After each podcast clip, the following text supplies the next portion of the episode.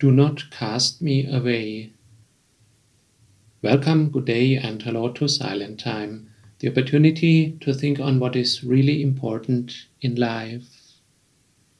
If you had a wish, what do you wish for? What are the things you pray for to God?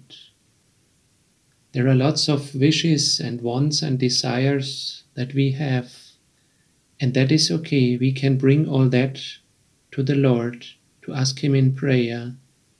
But beyond that, we can also learn more from the Bible, not only to bring our wants, our desires, our wishes, but also to have a wider view.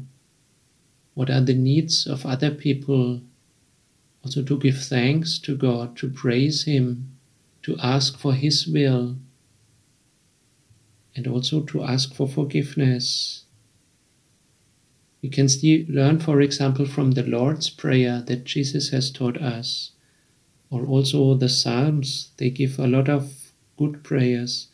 For example, Psalm 51, verse 11 Do not cast me away from your presence, and do not take your Holy Spirit from me. Can we pray like that? Does it make sense? Is it a wish where we cannot be sure whether God will fulfill it? God already has fulfilled the major victory, and we can give thanks for that. We always thank God the Father of our Lord Jesus Christ. He has rescued us from the power of darkness. He already has rescued us and transferred us into the kingdom of His beloved Son. Colossians 1 3 13. Let's pray with Psalm 51.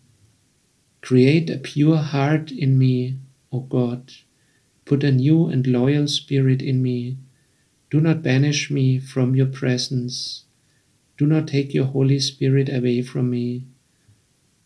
Close your eyes to my sins and wipe out all my evil. Give me again the joy that comes from your salvation and make me willing to obey you. You already have rescued us from the power of darkness and transferred us into the kingdom that will last. All praise and glory and honor be to you. Amen.